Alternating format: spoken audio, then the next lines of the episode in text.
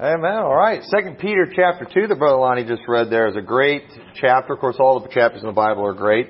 It's also the one I had in my notes and I told Brother Lonnie to read, but it was the wrong chapter. It's actually Second Peter three. All right. Not your fault. That's what I told you. It's what's in my notes, but I was looking at the verse and I was like, that's not what I'm talking about tonight.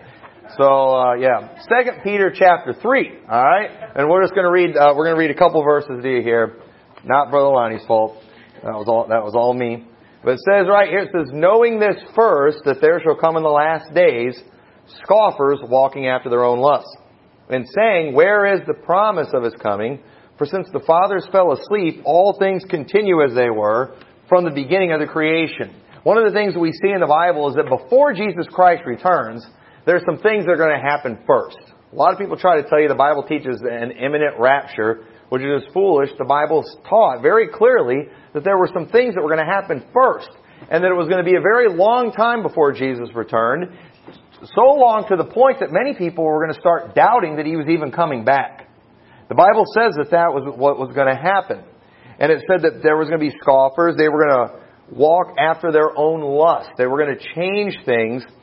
And something interesting I was just looking at this week, I was looking at some of the demographics and things of this area, and I was comparing them to 1980. And in 1980, in Whiteside County, the percentage of people who claimed no religious affiliation in Whiteside County was only 8.6% of the people. That was in 1980. In 2010, the average jumped up to 40%. That's a big jump right there. That claim no religious affiliation, and that's just, that's in 30 years, okay? And think about this. To me, what's just mind boggling about this number is back in just 1980, you know, the religions, a lot of the different religions, some of them, you know, weren't that bad. Where today, now most religions don't even resemble Christianity. So when you think about the fact that the, I mean, there's been an over 30% jump in people who claim no religious affiliation, while in 30 years, most religions don't even resemble what they were 30 years ago. I mean, that really shows just how far gone we are. And I don't think this is unique just to our area. I think it's like this all over the country. I think it's clearly like this all over the world. It's a lot worse than this in, in Europe. I mean, the percentages of people that claim no religious affiliation at all, I mean, the numbers are scary. And many Baptists today, one of the things that they like to do, they like to blame this mass exodus from religion on us just being in the last days and it being the Laodicean church age. How many have ever heard that before? We're just in the Laodicean church age. But amen, that's right before Revelation 4.1, and that's right before the rapture of the church. And so we're supposed to get excited about this. We're supposed to get excited that our churches are lame and dead and lukewarm. And that nobody, you know, nobody cares about anything. But that's just foolish. But in there, but there, there's a reason these things are happening. These things happen for a reason, and the Bible makes it clear what would cause these things. I want us to look tonight at why we have this mass exodus from religion. Because it's, uh, you know, while there's many reasons, and the Bible gives those reasons, I want us to focus on this because I believe we're supposed to be trying to stop it. And just because something's happening, just because the Bible prophesied that it was going to get that way in the world, it doesn't mean it has to happen to us. When we look at Revelations chapter 2 and 3, and Jesus is rebuking almost all of the churches for things that they had done wrong, one of the things you'll see Jesus say in there is to him that overcometh. Meaning, hey, just because, you know, even if the church age thing was a reality, which it's not, but even if it was, just because we're in, we were in the Laodicean church age, does that mean we have to be a Laodicean church? No. He says in all those, to him that overcometh. We can overcome these things. We don't have to be this way. And so, I want us to look at especially at what churches have done to fail, or how churches have failed in trying to stop these things. Just because something's happening in most of the world, and most of Christianity, it doesn't mean it has to happen to us. And these verses, they're not there, you know, God didn't tell us these things were coming, so we could just throw up our hands and say, well, there's nothing we can do to stop it. No, He's trying to warn us that some of us can overcome these things. And so we can be victorious even when all these things are going on. Things have gone downhill fast. And if you want to find out what's wrong, all you have to do is look at what a majority of churches are doing today. What a majority of the churches are doing is not right. And it turns out what a majority of churches today are doing are exactly what the Bible said, has told us not to do. And what the Bible says was going to happen in churches and what was going to come. And we've got to make sure we're not a part of it. I mean, 30 years, things have changed greatly in this area. Uh, one day when we were clean, we were doing some kind of project here at the church, I don't remember, and up in the thing there in the ceiling, I found a paper airplane of a bulletin from this church. I don't know. I don't know what kind of church this was. It was like in the early '80s. All right, in in the early '80s, and I was looking in that bulletin, and I was looking at the offerings that was coming in here. And I remember I'm looking at it and I'm thinking, how did they have this much money coming in in the early 1980s in a building this small? I mean, this church never could have been a massive church. But I'm thinking, good night. Those people must have been serious about their religion in the early 80s. You know, and I, I don't even know what kind of religion it was. But yet today, we're seeing churches are closing down left and right because there's just, there's no money coming in. People don't care. People, they're just not interested in the things of God. And a lot of pastors would like to sit back and blame it, well, people are just being cheapskates, or all, we'll blame the economy, or something like that. That's why churches can't keep their doors open. But that's not the case. That is not the case. Whatever is going on in our world, in our country, whatever, we ought to be able to overcome those things. Okay, our area, our own town, it has its issues. Okay, but God has called us here as a church, and we ought to be able to overcome those things. Let's turn over to John chapter 2 and verse 13. The first thing I think that's happened in churches that churches have done, that churches have done that is, is destroying churches and causing people to eventually just get out of religion altogether and just getting and to get out of church. And Baptists are no exception to this. John two thirteen says, "When the Jews' Passover was at hand, and Jesus went up to Jerusalem, and he found in the temple those that sold oxen and sheep and doves."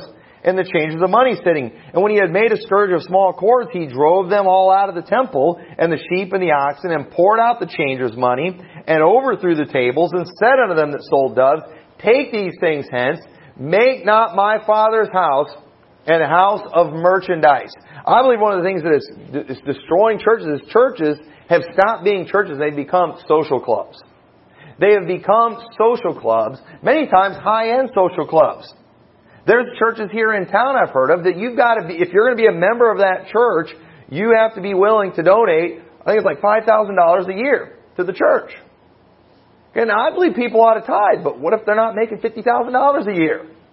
You're gonna, you're really gonna put that kind of requirement, that kind of stipulation on there? That sounds more like a social club, okay? If you want to join some local club, a lot of times they put financial requirements on it like that. And they do that because they want to keep the riffraff out.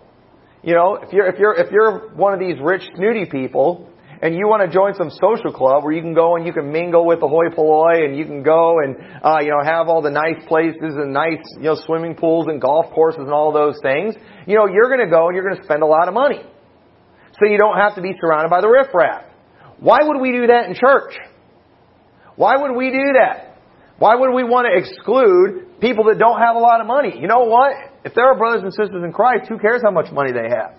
That's not why we're here, but that's what churches have become. 1 Timothy chapter 6 and verse 9. Turn over there. 1 Timothy 6 9 said it's all about the money in a lot of these places. It says, But they that be that will be rich fall into temptation and the snare, and into many foolish and hurtful lusts, which drown men in destruction and perdition. When it becomes about money, when money becomes the focal point in the church, it's going to open us up to some great temptations.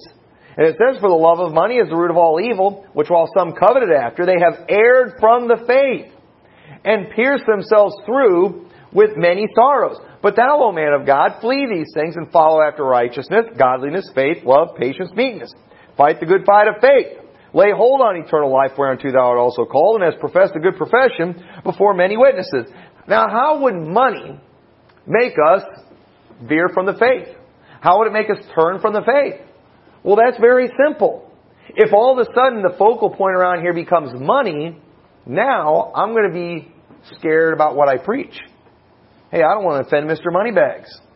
You know, I'm going to back off on that. I'm not going to preach hard on this subject. Hey, we've got this family in the church that gives a lot of money, you know, and there's fornication going on in that family. Well, we can't throw them out of the church. If we do that, we're going to lose money. And you know what? They're well connected with all these other people in the church, and they're going to leave the church with them. And they're going to go to the trash can church and let anybody come in. And then all of a sudden now, what are we going to do financially? And now I'm erring from the faith. I'm not preaching the whole truth and nothing but the truth. I'm, I'm trimming the message in order to keep the money in the church and to keep the people in the church. And instead of as a pastor and being an overseer and realizing that Jesus Christ is the head of this church, I'm going to start now trying to gear our service in a way and preach a message that's all about just keeping the people here. I got to make sure we keep the right kind of people here. That we got to, but we keep the money coming in and we keep the money flowing. And if I, uh, otherwise, we're going to be in big trouble. And listen, if this is going to become a social club, you know what ends up becoming the focal point, one of the ways you can tell when the church has become a focal club, we got Beelzebub up here again, messing with me tonight. It becomes all about the buildings anymore. It's all about the buildings. That's the way it is in a lot of churches today. It's always about this, you know, building buildings and putting this new addition on and doing that. And, you know, we gotta, we gotta build this community building and we gotta build this and build that. Why are we doing these things? Well, because we gotta find a way to keep church fun. Because people are not just interested in coming and listening to the truth, listening to the preaching of the Word of God.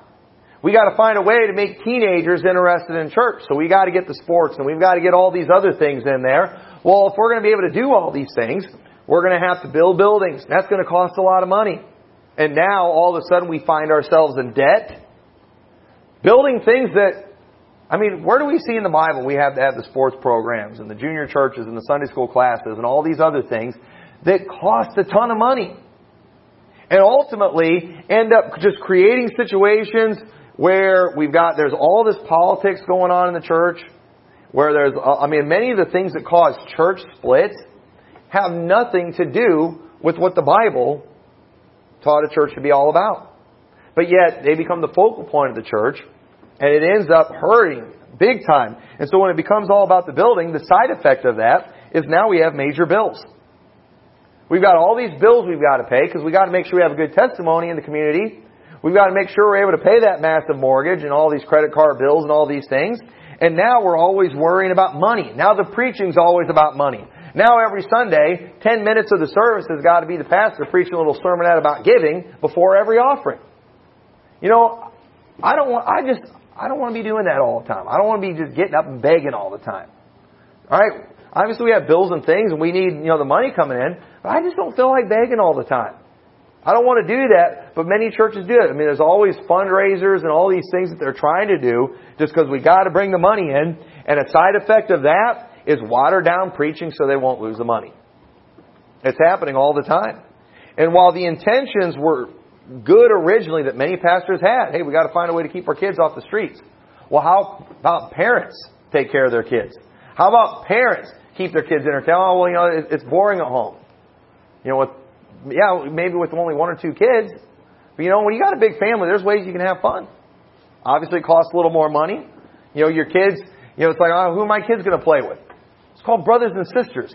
All right, they did that for thousands of years.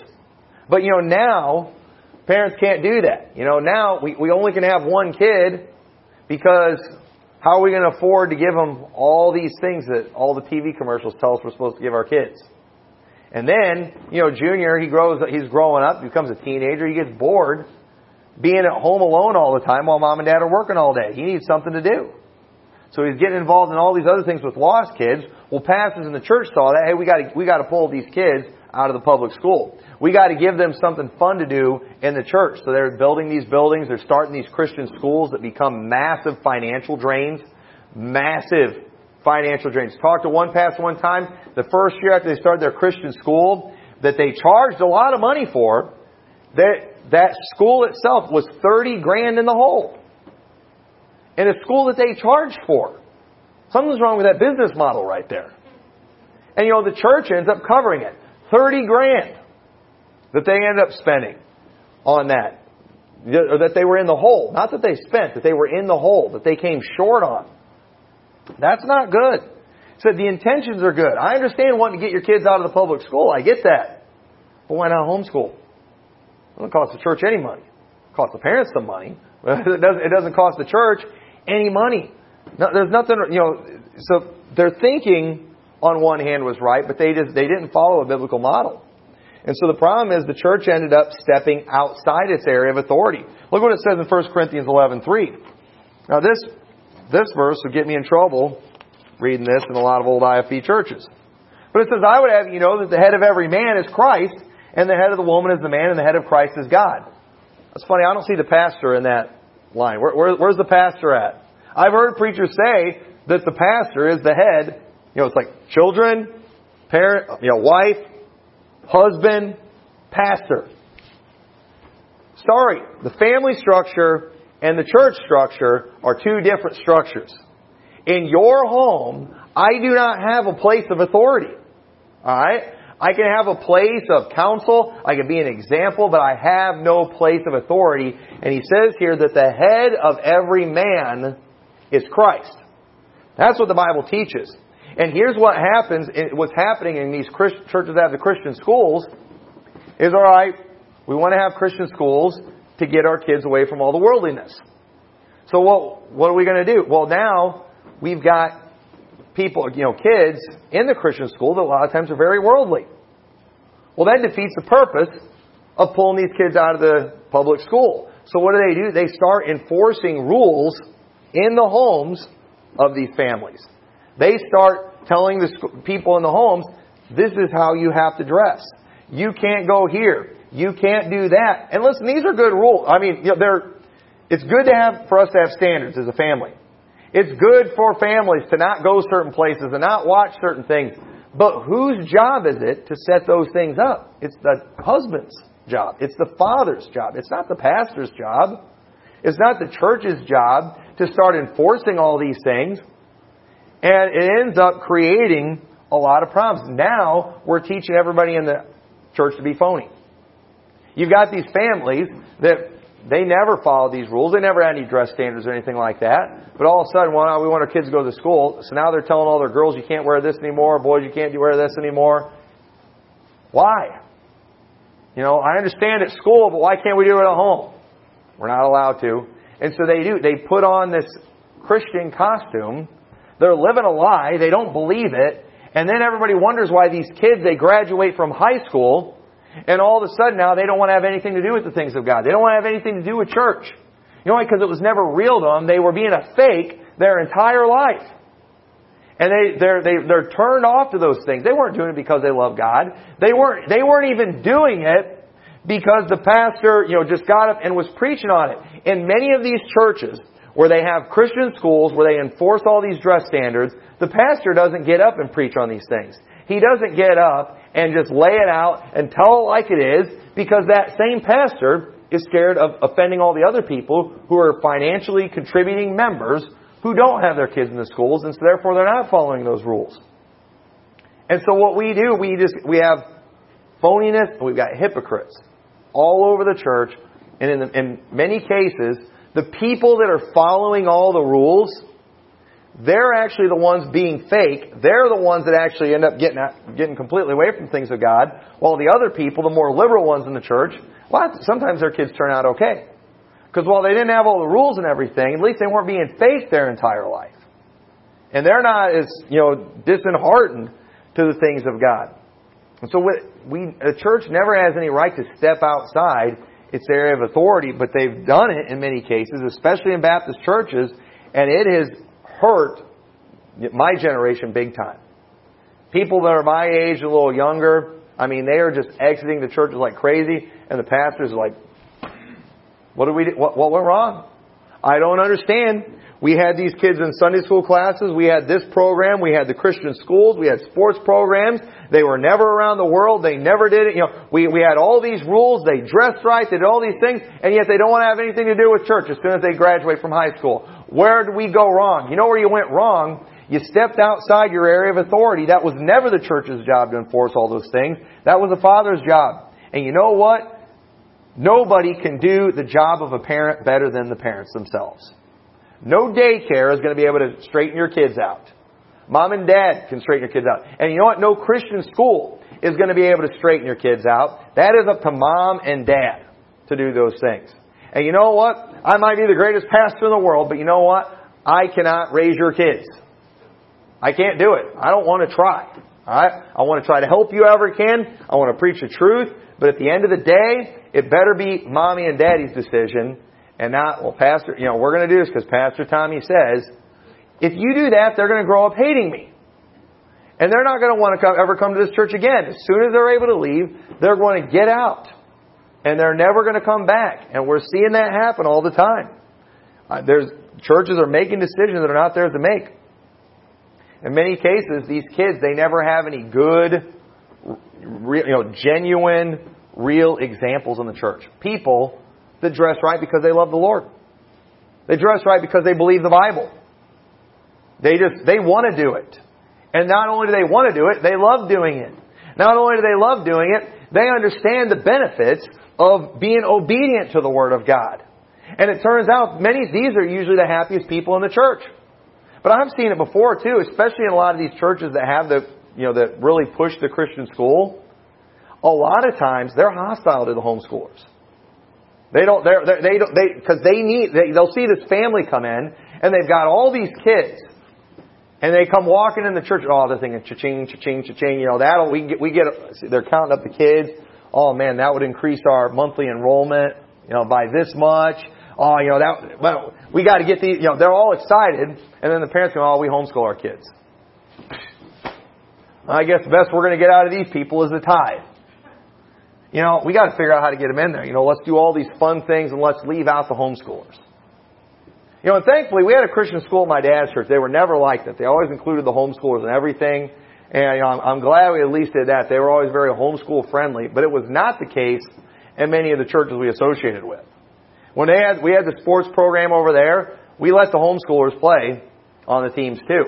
And some of the tournaments and things we went to, they originally had rules that homeschoolers are not allowed to play in the tournaments. It was just for the Christian schools, and many of them they changed that rule because they wanted my dad's church to be able to come to those tournaments and things. You know, and I don't know if they're still doing that or not, but you know, it, it was thankfully it was never like that uh, at the church we were from, but it was like that in a lot of churches we associated with, and they didn't they didn't like the homeschoolers, and you know we need to focus on having a you know, the, or, you know the focus for these pastors was a strong church, which sounds good, but the problem is they had weak families. And the truth is, if you have weak families, you're going to have a weak church. We need to encourage, we need to try to build strong families. If we have strong families, we'll have a strong church. That's the way it works. That's the way it's supposed to go. But it all became, it, they, they've just turned into social clubs. You know, in many cases, I mean, I've seen it before, where parents complain because they don't have any time for their children because their children have so many activities in the church that many times they're required to go to because they're in the Christian school. The Christian school, and especially Bible college, churches that have Bible colleges, that's the only way they can get their people to do anything. Well, I know we're supposed to have soul winning in the church. Nobody wants to come for soul winning. If you're going to be in the Christian school, you have to go soul winning. If you're going to be in the Bible college, you have to go soul winning. Hey, you ought to go soul winning. But do we really want to have to twist people's arms like that? Are they going to be doing it for the right reason? Are they really going to be trying when they're out there? No, you know what they're going to do? They're going to discourage the people that are doing it for the right reason. That's what is happening. And once again, pastors today, they're pulling their hair out, trying to figure out where did we go wrong? And, the, and instead of saying, what do we need, you know, we, maybe we should get rid of some of those things, these things, they're like, well, we need, we got to add to it. I guess we need more rules. I guess we need more programs. I guess we need to get these kids out of their houses even more. No, why don't you actually start teaching the parents to raise their kids and to train their kids? And why don't you actually start these things that you have to force on people? Why don't you get up and preach it from the Bible, show them from the scriptures why you have to do these things, and maybe, just maybe, all of a sudden people start doing it because they love the Lord. And because they've been convinced that it's the right thing to do, and not because it's what they have to do. That is, and I believe that is a big reason for the exodus in church, especially amongst Baptist churches. But then a second reason I think is leaven in the doctrine. Turn over to 2 Timothy chapter 4, verse 2. Look what it says here. It says, Preach the word, be instant in season, out of season, reprove, rebuke, exhort with all long suffering and doctrine. For the time will come when they will not endure sound doctrine, but after their own lusts shall they heap to themselves teachers having itching ears, and they shall turn away their ears from the truth, and shall be turned unto fables. In many churches today, there is no unity in doctrine because so much false doctrine is being spread. Okay, look what it says there. It says there's a time's going to come when they will not endure sound doctrine. Okay, now in a church like ours, where pretty much all the teaching that you're hearing is coming from me, okay, if you don't like it, you know, you know pretty much the only way out of it is to hit the door. Alright, that's pretty much it. But here's what happens in a lot of these other churches, and we've had some of these people come through here before. They want to come to this church, and a lot of times they want a position. And many times they want, they, you know, they want a class. There, you know, people, there's people that are out there, and I'm going to tell you in a minute one thing the internet has helped with churches. Alright, there's one thing particular, but there's people out there, they just have a desire to draw disciples after them. They don't have the desire or the money or the, you know, what it takes to go start a church. So what they often do, they come into a church and they want to get disciples in the church. So if you know where they would, they often do it, it's Sunday school classes. They do it in Sunday school classes. That, and that's their place where they can go and they've got their people where they can teach their junk. And you know how common it is and how often it's happened where false doctrine that has crept into churches, that has split churches, you know where it started? It started in a Sunday school class. Okay? And not necessarily the class with the little kids. It started in a Sunday school class, maybe in a young adults class or whatever, where you had some person, they came into the church and they had an agenda. They had their thing that they were all into, that the rest of the church wasn't into, and now we, you know, and some of these bigger churches especially, you know, they'll have 20, 30 different Sunday school classes. They got 20, 30 different people teaching stuff in the church, and a lot of times teaching 20 and 30 different things. And it ends up creating a lot of confusion. It's often how a lot of false doctrine is brought into a church. And the thing is, the Bible makes it clear that these people who are teaching this stuff, you know, they're, they're, the things they're teaching, it's from their own lusts. And there, there's people that have hobby horses that come into churches and a lot, and they, you know, and sometimes too, there are people that they'll come into a church, maybe one like ours. We had some people visit one time, just because we were post trib. Turned out they didn't believe in hardly anything else that we believe. You know, they weren't King James, they weren't a whole bunch of other things, but we were post trib. Well, here's the problem with that. I don't preach on that every week. You know? And I do preach on a lot of these other things you don't agree with a lot. And it's like, you know, they wanted to come because they like that, but many times it's people like them They'll come for the one thing that they like, but there's 20 other things they don't like. And so they'll have their class. A lot of times they're the ones that are seeking a class, seeking a group that they can teach, and they start sneaking in all that other junk. This happens all the time in churches. This is one of the reasons we're not going to start doing all these classes and things. It's just, it's not necessary. It ends up just causing division in the church. It's a way people can sneak in false doctrine. As a pastor, I don't know, I'm not going to know what all these people are teaching. I'm not going to know what's going on. You know what I'm going to find out about it? When I find out we've got five families in the church believing some crazy doctrine. That's when I'll find out about it. By then it's too late. By then they've already been infected.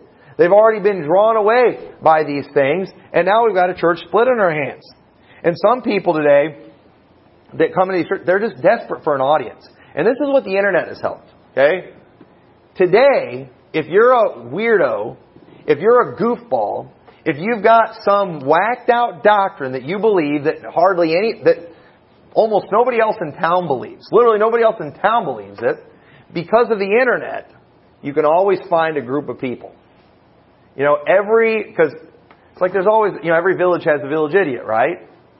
Well, a village idiot's never going to succeed in starting a church and getting a following. But the thing is, he can go and he can, you know, start a YouTube channel or a Facebook group and then he can get all the village idiots from all the villages from around the world to be a part of that group. And you know, now he's got several followers. But the thing is, in one local community, they could never get anybody.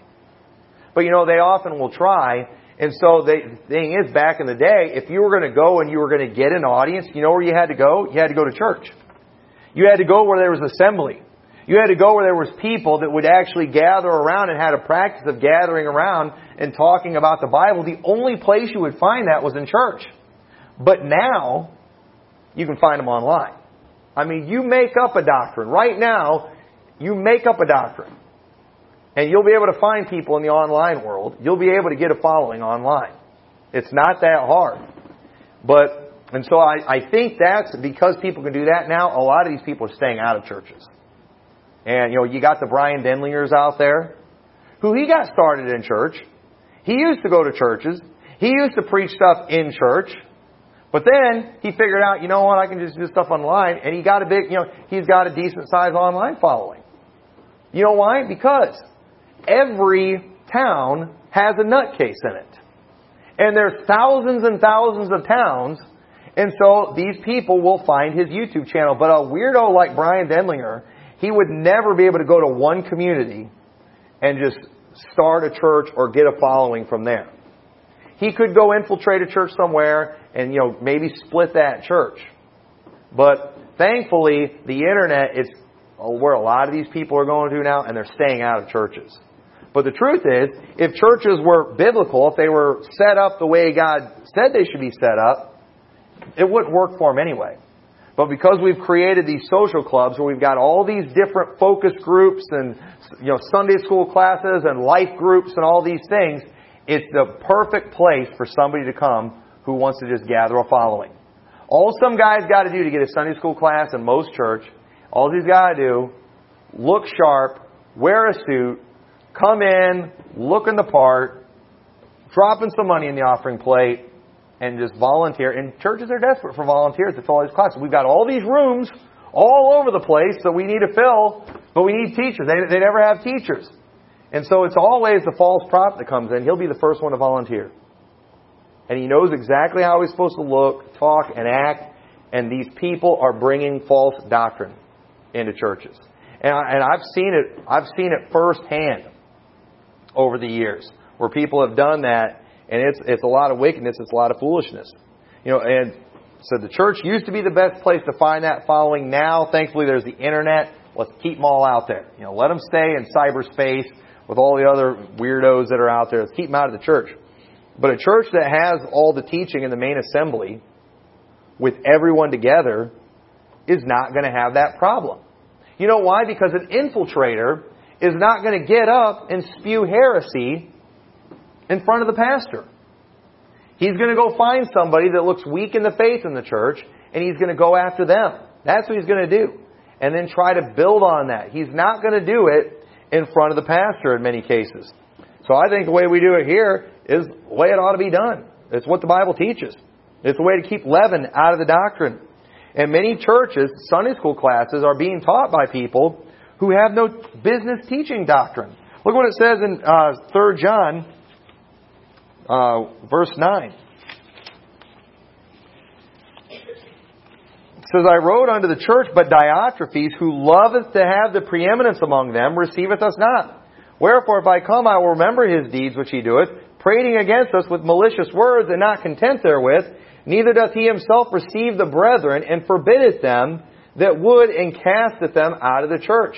We had a guy, this guy Diotrephes, he just wanted to be important. Okay, he wanted to try to move up the ranks. And so what did he do? He wanted to have that preeminence, and so what does he do? He's trying to create this hierarchy in the church.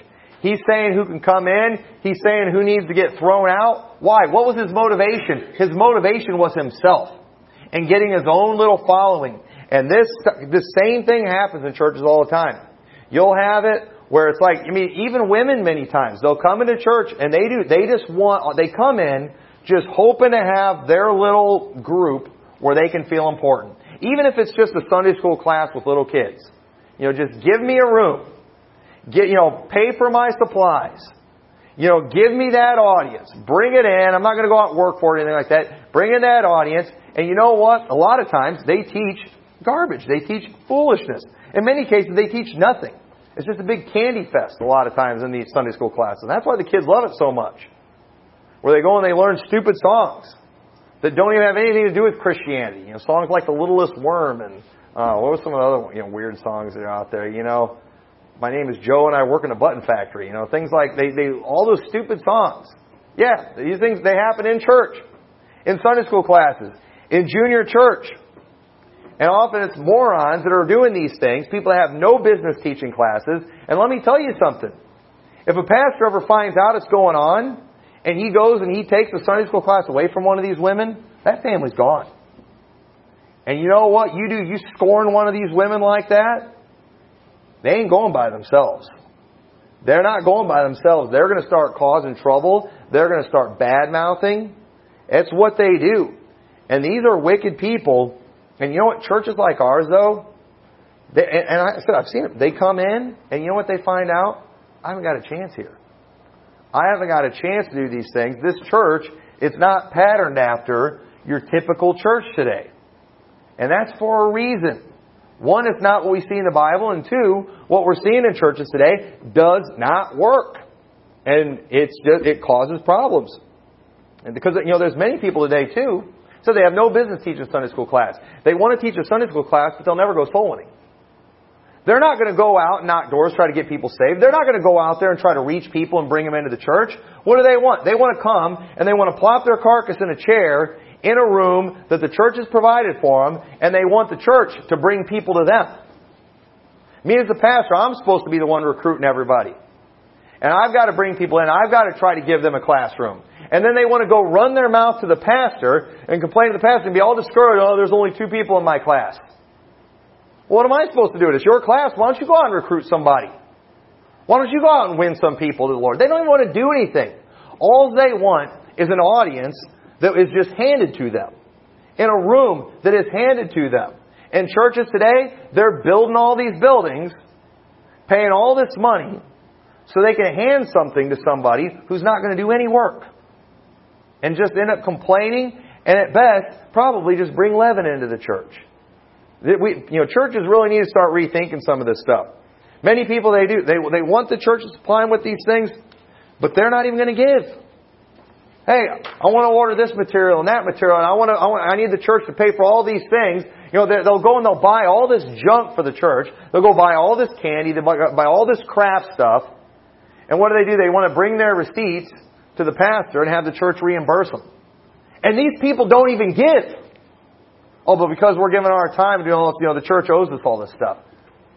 Really, you know, so now we, you know, we've got to fund, you know, you contributing to these kids' diabetes and stuff with all the sugar you're giving them, and all their your lame little trinkets. You're going to spend all that money so they can go put all these little things together. That's going to go right into their trash can when they get home, right to the trash can. And the church is, I mean, the churches are spending a fortune on these things. But you know, here's the thing. So these people, they have no business. Said, okay, fine. If you want to have a Sunday school class, have people that, you know, are soul winners, people that are sold out, people that are real Christians. Let them do it. But here's the problem. And there's churches out there that do enforce that. If you're going to be a Sunday school teacher, you got you have to be a soul winner. If you're going to be a Sunday school teacher, you got to dress a certain way. You got to act a certain way. You can't do this. You can't do that. And guess what? Everybody calls those churches. They call them all cults. They call them all legalists because they actually uh, enforce those things. But you know what? So in the end, it's just it's a it's a bad system that doesn't work. Many people in churches today they're only giving. They're all, and, and a lot of these Christian schools too. They keep track. If you don't tithe, all right, your kids. If you're if you don't tithe and pay tuition, your kids are out of the school. Oh, really? I thought the Christian school is the ministry of the church. I thought my tithe went to that. No, it's tithe and tuition. Oh, so now we're a business. That's what, that's what we are now. That's what we're teaching. Now we're promoting. So if you all do a crummy job, can I sue you now? Since it's, not, you know, I mean, it's just ridiculous. Some of the stuff that's going on. It doesn't work. But many of these people, church people today, the only reason they give it's because they have to. The only reason that the men are dressing like men and the women are dressing like women, the only reason they show up on Sunday night for Sunday night church and Wednesday night church and for revival meetings and all these things, the only reason they even go soul winning is so they can teach their class. That's it. It's the only reason they're even doing it. If they didn't have that class, they wouldn't be doing any of these other things. That's not supposed to be the motivation. If the only reason you're doing all these things is so you can have your class, so you can feel good about yourself and feel like you work in the ministry without being a soul winner, then you know what? You're a hypocrite. That's it. That's all there is to it. You know, and is it too much for a pastor to expect that the people in his church be the real deal? I mean, is a pastor being a dictator if he just expects that, hey, if you're going to be in leadership in the church, that you look and act like a Christian? You know, it's sad that they even have to enforce it. It ought to just be automatic. They shouldn't need to have a, a handbook. They shouldn't have to have these people sign something. You know what? I, I refuse to just make people signing stuff in this church. You know, I, it's just uh, the la- we don't we don't need to like tie ourselves down with a bunch of legal stuff. Okay? Especially when we as a church are not supposed to go to court against each other. So if we're not supposed to do that, why would I have you signing all these things? And there's churches that do that. If their kids are going to go in the Christian school, they make them sign something saying they're not going to go to movie theaters, and they're not going to dress this way, and they're not going to, you know, and they're going to give this much money and do all this. If they make them sign these things, why? Are you going to take them to court if they don't do these things? Something's wrong here. Right? You know, you know what's wrong? The church is getting involved in areas God never intended for them to be involved in. That's what's wrong. And so, look at 1 Corinthians chapter 5 and verse 9. So we've got leaven in the doctrine. That's one of the reasons people are leaving church. They're, people are disgusted by it, especially ones that are the real deal. 1 Corinthians 5 9. So we see also there's leaven in the congregation. He said, I wrote unto you in an epistle not to company with fornicators. Yet not altogether with the fornicators of this world, or with the covetous, or extortioners, or with idolaters, for then must ye needs go out of the world. But now I have written unto you not to keep company, if any man that is called a brother be a fornicator, or covetous, or adulterer, or railer, or drunkard, or extortioner. With such an one, know not to eat. For what have I do to judge them also without? Do not ye judge them that are within? But them that are without, God judgeth. Therefore, put away from among yourselves that wicked person. All right, y'all see this? So this is really harsh here. But you notice in here, you know, it's okay if I want to go out and I want to have dinner or I want to uh, have some sort of fellowship with one of these people that are lost. It's okay. A lot of times we're trying to win these people. We're trying to be a testimony to these people. But the Bible makes it very clear any man that's called a brother, if he's doing any of these things, the Bible says not to have fellowship with them. They're not supposed to be a part of the church, yet churches today are full of these people. They are full of them. Okay? And it says in another passage, a little leaven leaveneth the whole lump. And that's talking about not just doctrine there, but talking about people. The wrong kind of people being in the church. And many churches today are full of lost people. And it's like, well, why would lost people want to go to church? Oh, I don't know.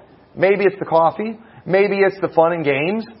Maybe, you know, all these little things that you do to, to make your church more community friendly, to make it more appealing to the world. I don't know, maybe it's the rock concert they're doing. A lot of people pay a lot of money to go to a rock concert. You can go to one in a church for free. You know, maybe it's a little, you know, plays and productions and things that these churches put on. Some churches put on a pretty good show. But you know what? It's not being the church. It's not what the Bible says to do. And then they wonder why they're having all the problems, why there's so much immorality. You know why? Because your church is full of leaven, it's full of lost people. You got all these lost people in your church, and what are they doing? They're having a negative effect on the people that are saved, on many of the young people in the church, and the Bible has commanded us to keep these people out. Not because we hate them, but because a little leaven leaveneth the whole lump. And so many people in churches, or many churches are full of people living in sin, and because these people, these people had no business being in the church in the first place, and they end up infecting other people.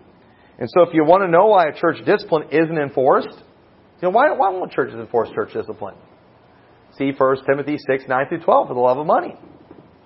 While some coveted after they have erred from the faith and pierced themselves through with many sorrows. What, what happened? Man, we can't throw these people out. It will have a negative impact. What are they saying? They've already leavened somebody else. Anybody that is in here that would get offended and leave this church because we threw out a fornicator, it just shows that that fornicator already infected you.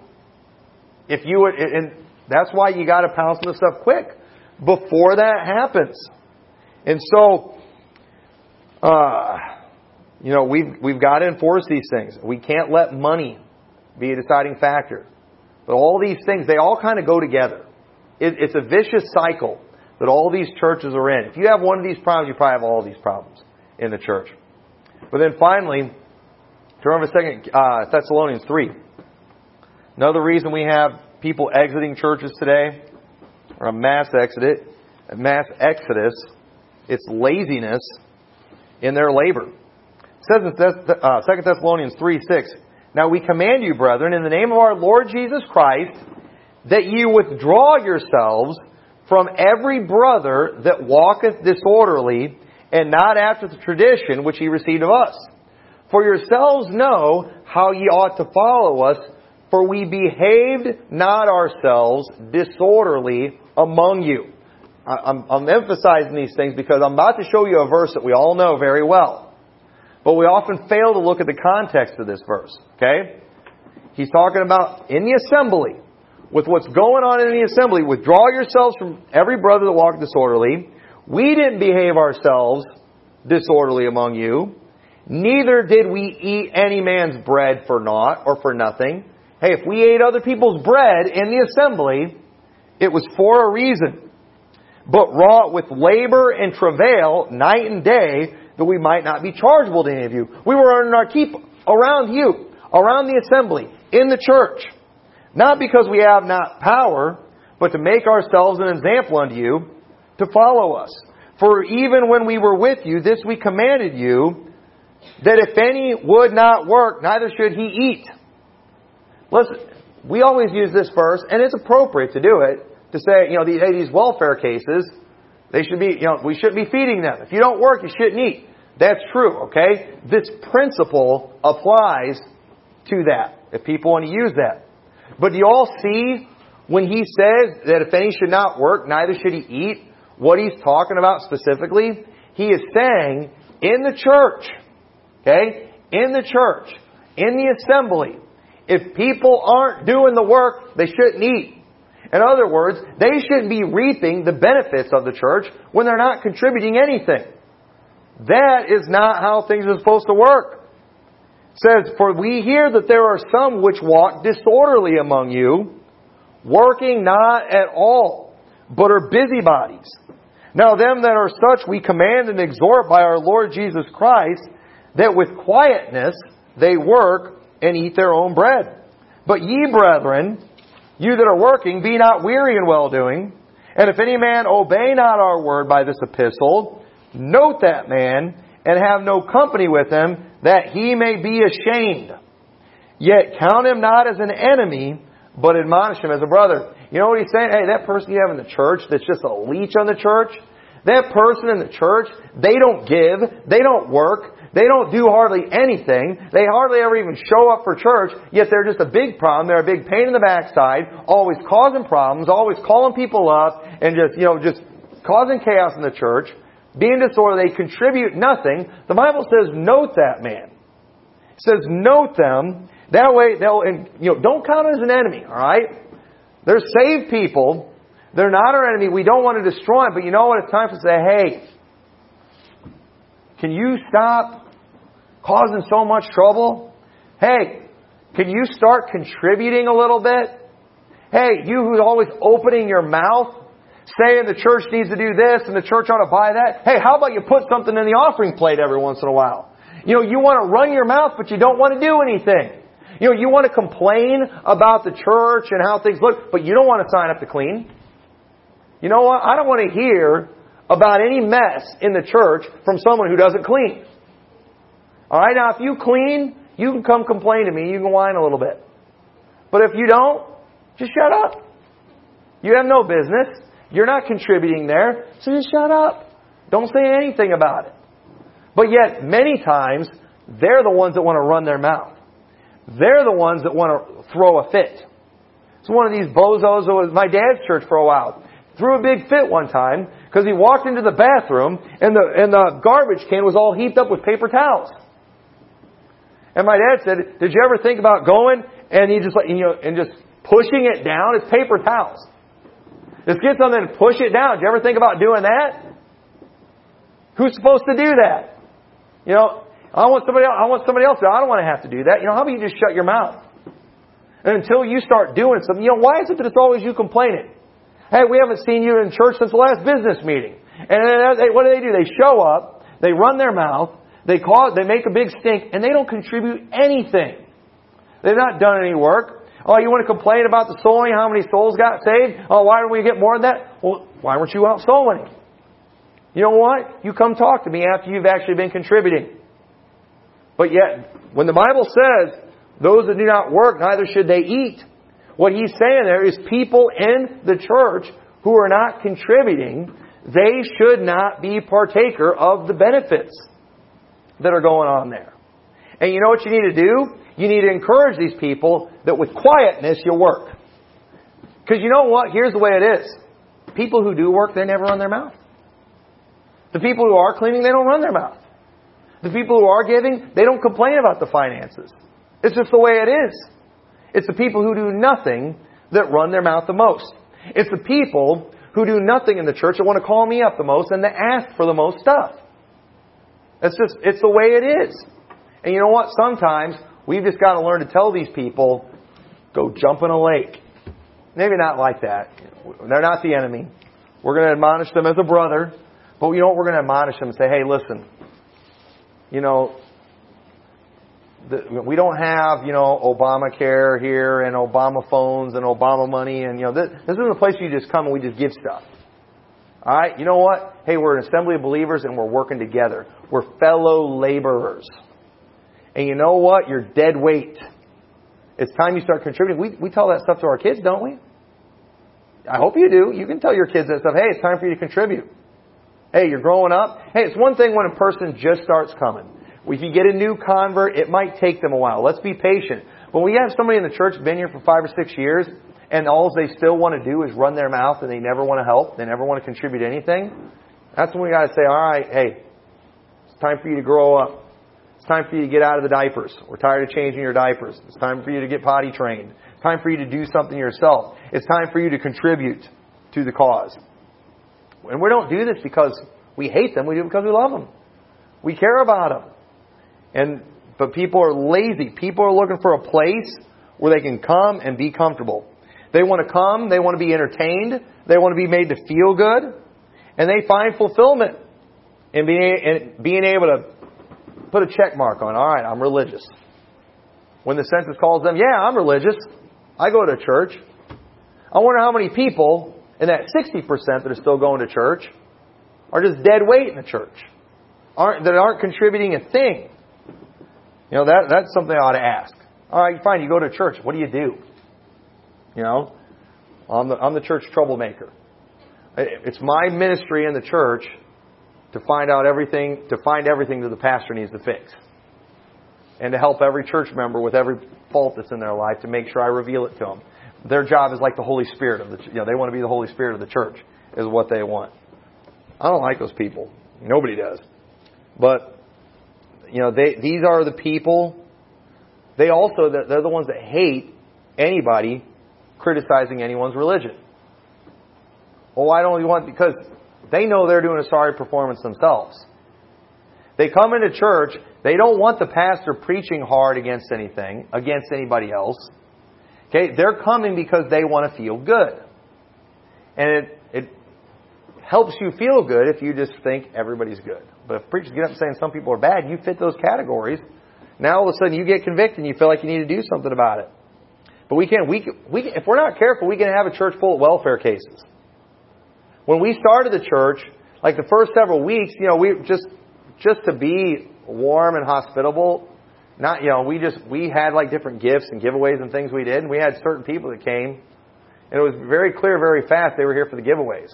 And when the giveaways stopped, guess what? They stopped coming. And, and, we, and here's what was funny. You know, you, you learn how to spot these when you're in the ministry for a while. And we knew.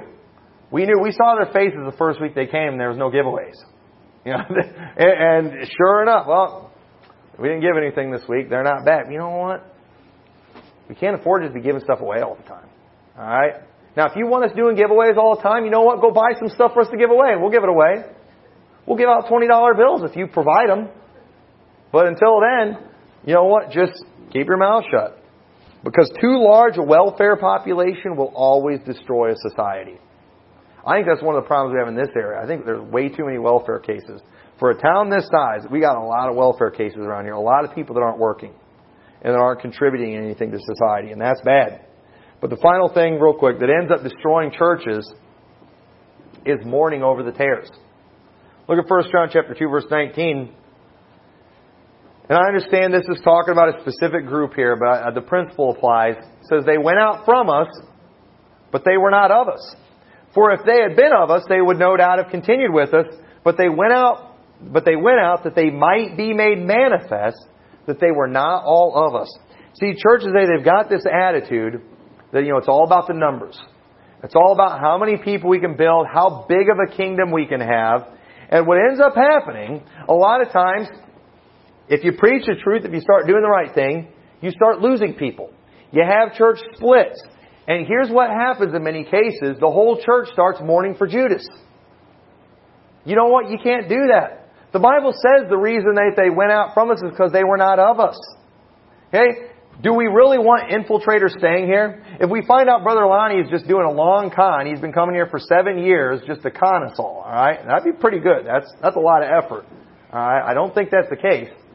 But if we find that out, that he was an infiltrator the whole time, just looking for an opportunity, and we, he was just a total dirtbag.